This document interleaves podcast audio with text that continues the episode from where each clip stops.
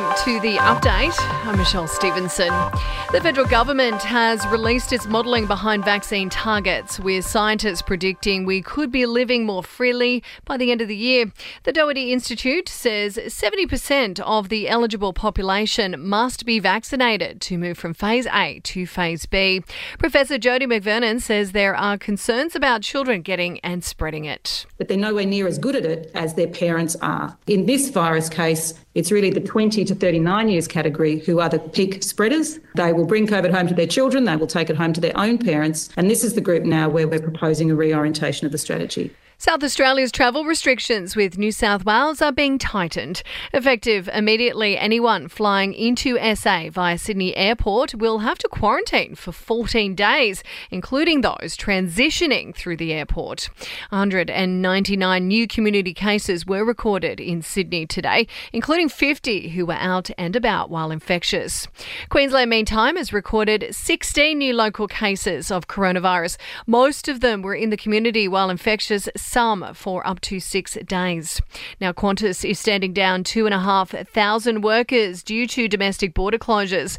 The two month plan will directly impact pilots, cabin crew, and airport workers, but the airline isn't expecting job losses. The Reserve Bank has kept interest rates on hold at a record low of 0.1 of a percent. The RBA is expected to leave the rates untouched for years to come. Telstra is doing its bit to help people through the pandemic by making it free to use their 15,000 payphones across the country. Chief Exec Andy Penn says it's not the first time they've made payphones free during an emergency. During the bushfires last year, we made the phones free because the fires took out power, which took out mobile telecommunications, but we were able to provide free connection through the um, payphones. And a report shows one in four New South Wales residents are at risk of encountering a cyber threat. That's below the global average, but higher than the risk from home users in the UK, US, and Germany. Taking a look at sport, and Australia is all but guaranteed another gold medal in sailing at the Olympic Games. Barring disqualification or penalty during tomorrow's medal race, five time world champs Matt Belcher and Will Ryan will claim gold in the 470 sailing. In entertainment news in the Weeknd, admits he's toned down his drinking and sworn off hard drugs. The star says he still enjoys the occasional drink, but the romance of it is no longer there. Kathy Griffin has revealed struggling with a painkiller addiction and considered ending her life during last year's COVID outbreak.